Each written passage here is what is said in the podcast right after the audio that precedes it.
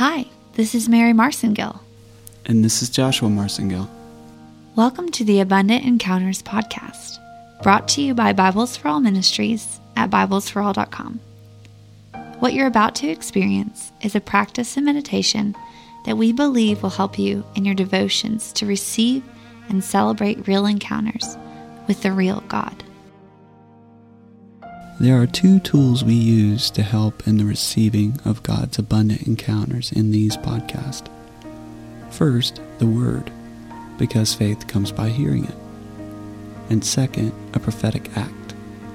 In the Word of God, we see encounters happening to God's people throughout the books and stories of the Bible, and often prophetic acts were used to bring real encounters.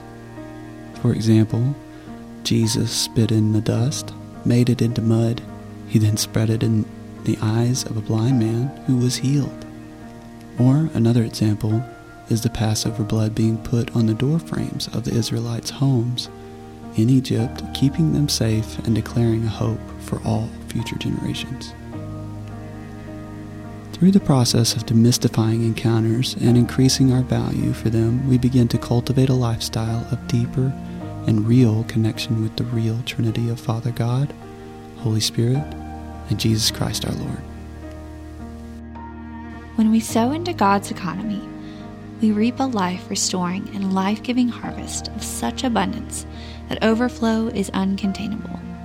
The seed is the Word of God, the field is our heart. Let the seeds go deep and believe with us for the beautiful bride of Christ we've been promised. May we each be adorned today with the beauty of all her promises. Let's pray. Father God, thank you for being with us and being for us.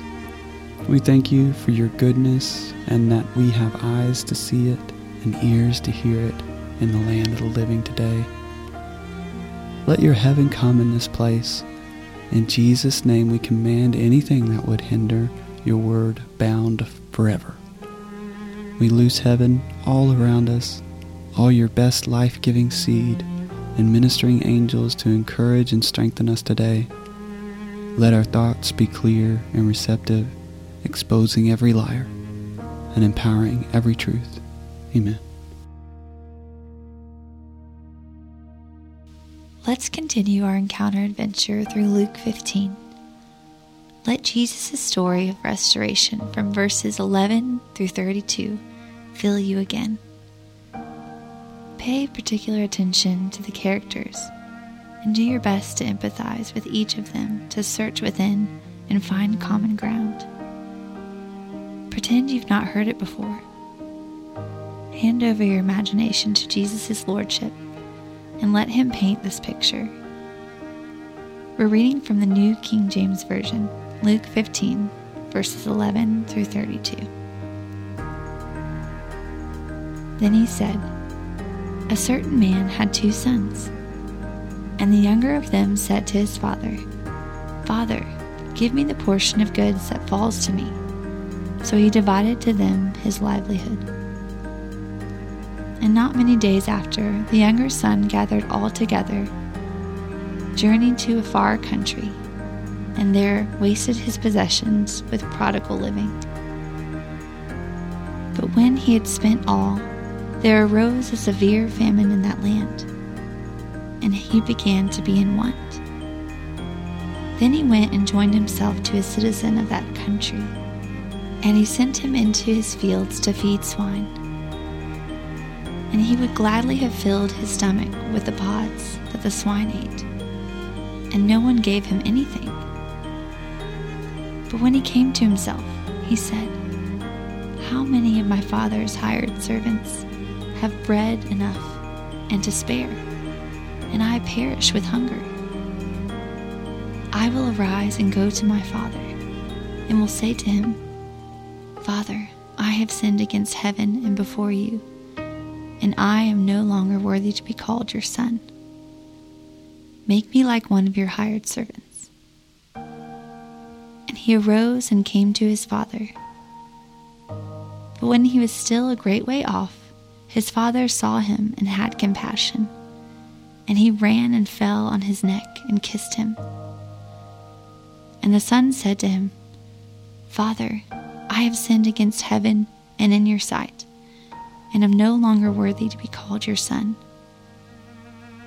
But the father said to his servants, Bring out the best robe and put it on him, and put a ring on his hand and sandals on his feet. And bring the fatted calf here and kill it, and let us eat and be merry. For this my son was dead and is alive again. He was lost and is found. And they began to be merry. Now his older son was in the field, and as he came and drew near to the house, he heard music and dancing. So he called one of the servants and asked what these things meant. And he said to him, Your brother has come, and because he has received him safe and sound, your father has killed the fatted calf. But he was angry and would not go in. Therefore his father came out and pleaded with him. So he answered and said to his father, Lo, these many years I have been serving you.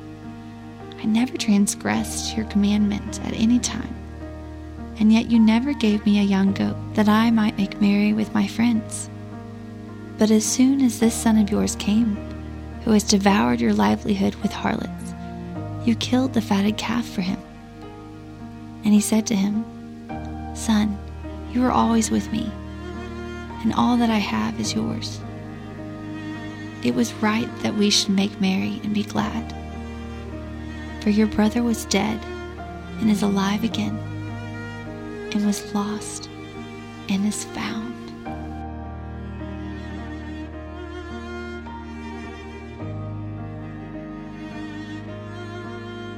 Many have judged the characters of this story as good and bad.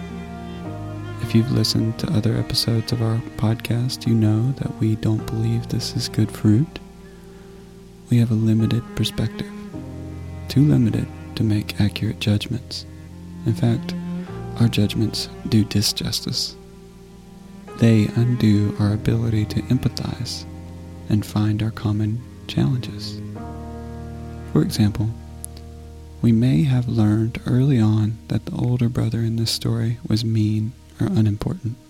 That would be a problem if we needed to see it within ourselves. What if seeing the older brother's attitude within ourselves could be helpful to show us an opportunity for self correction and ultimately soundness of mind? Most of us can admit that we've looked at newcomers in a way that wouldn't edify them, at least we may even be able to acknowledge that we've hated another person in our faith or in our church. The Bible teaches us not to judge so that we won't be judged. In other words, we become what we hate. So, if it is safe to do so, close your eyes, go ahead and repent, renounce, and bless anyone that has come to mind during this time.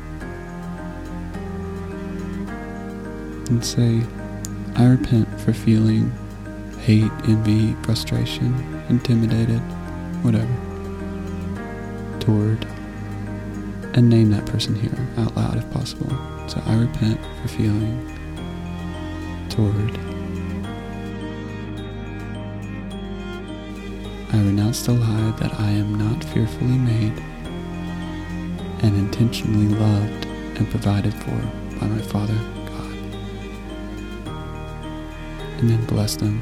Say, I bless. Great. How does that feel? Okay, now picture yourself in heavenly places. To your right, it's Jesus. He has your right hand and says, I'm your advocate. On your left is Father God. He has your left hand and says, I'm your defender. And breathe deep in. That's the Holy Spirit. He says, I'm your counselor. Awesome.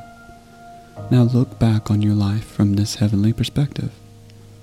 Was there a difficult circumstance you were dealing with that was causing you to judge another or an organization or authority? Look on that from this beautiful perspective. Remember, from here, you are not sick, you are not broke, you are not without. Peace and supply are your portion here. This perspective helps us stop fighting towards a victory and start fighting from it. It's all true, too. This world does have real deficits and is lacking, but you are an inheritor of God's riches and peace. Heaven's supply is yours from this perspective. It's okay, you are getting this. It's going deep, like the Word of God always does. It does not return void. Look back on the parable from the Word. Can you see the stages now? For all of us, but not in any specific order, there are things, seasons for repenting from prodigal traps we've found ourselves in. There are seasons for letting go of comparison. There are seasons for bringing the family back into the house. And every season is one of reconciling to the home of God to enjoy His supply. In the story, it's almost like there are five distinct phases.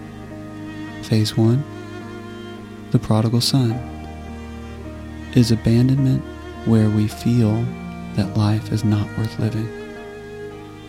Phase 2 The repentant son is where we feel like our life isn't worth living, and this is a maturity beyond the first phase. Phase 3 The older brother is where we might feel that we are good, but others just don't get it.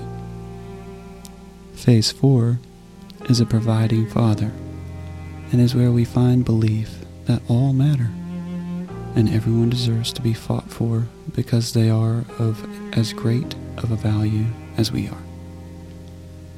And phase 5 is the restoration and is where we can see the whole idea of life as valuable and worth our own lives.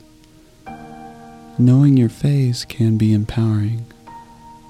Ask your soul if you're in phase one. Like David did, it's okay to talk to your soul. Say, Soul, why are you downcast? Phase two is for Jesus. Ask Jesus, Is there anything I need to repent for? Or you may know already. Don't hesitate. Forgive yourself if needed and bless and renounce the life you've lived. Make real changes today. Write it down and tell others for the sake of accountability. Phase 3 is for Jesus as well. Again, ask Jesus, repent, forgive, renounce, and bless. Write it down and include others for the sake of accountability. Make those changes you need to and reconcile with those you've given over to the Lord. Phase 4 is for you and Father God. If you feel like you don't have a vision for restoration, then ask for one. And ask where heaven is partnering with you for it. Make sure you have this perspective from victory rather than towards it before you allow yourself to move into this it's going to be more fulfilling and less like toil if you are receiving what heaven has to give towards what you need, aka believing and preparing for when the day will come rather than wanting something because it's your idea or has to do with entitlement. If you find entitlement, bind it up and quickly begin to talk with the Father about what is a lie and what is a truth. It's your right to hear from Him. Trust what you hear and practice with others. Phase 5 is where the Holy Spirit gets involved. He is the great earthly supply. When we walk in Him, no matter where it takes us, we are fully satisfied because we are fully laid down for the sake of the world. Run with the empowering vision of Holy Spirit every day by believing that all will be satisfied by facilitating the party and serving the whole scene and everyone, no matter what phase you find them in.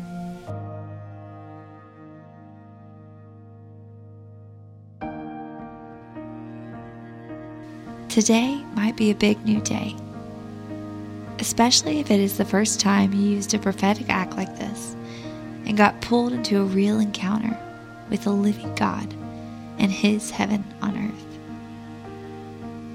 This determination may reveal how the same God has been encountering you for many years and will eventually reveal how God is really everywhere and in everything. The good news He is for you and not against you. He's hidden there for you and not from you. Seek Him and find Him. Seek like a king before you share as his priest. What you begin to find and uncover will cross the boundary of word only and enter into your own truth. You'll begin to live there. Let's close today by asking Father God to show us what He's doing. Ask Him, Father, what is today about? Personalize this. If you know you're facing a difficult challenge of some sort, ask Him about that specifically. Ask what He would do. Find the peace. Release and bless anyone you may be holding resentment towards. Make sure it's real and God's help will become real. We're not built to live on our own finite supply. We need His. We need all that Jesus paid for. What is your Father doing today? What is He saying? Find out. Write it down. Giving your thoughts a chance to get grounded as you're writing them out. This is it. This is how Jesus lived. He did what he saw his Father doing. He said what he heard the Father saying. I pray blessings on you. May you be prosperous today from the inside of your spirit, through your soul, and then out into every circumstance of your day. May joy, hope, and peace overflow from within you abundantly. God is not short on encounters, my friend. I pray that the supply of heaven will fill your life with infinite wealth. In Jesus' name. Amen. To learn more, visit our website at BiblesForAll.com, where you will be able to buy a book and give a Bible. Our vision is that every man, woman, and child can have access to a Bible in their own language. We have adopted a sustainable business model to help achieve this.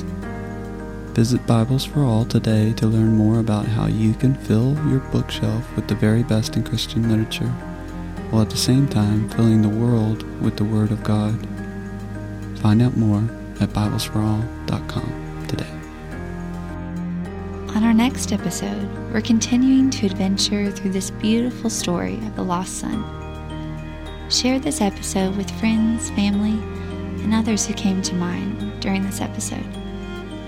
We'd also like to ask you to help us out by posting a rating or review today. Podcasts like this one survive off of ratings and reviews. We'd love for more people to hear these, and so if you like what you're hearing, then please give us a strong rating, or even better, give us a full review.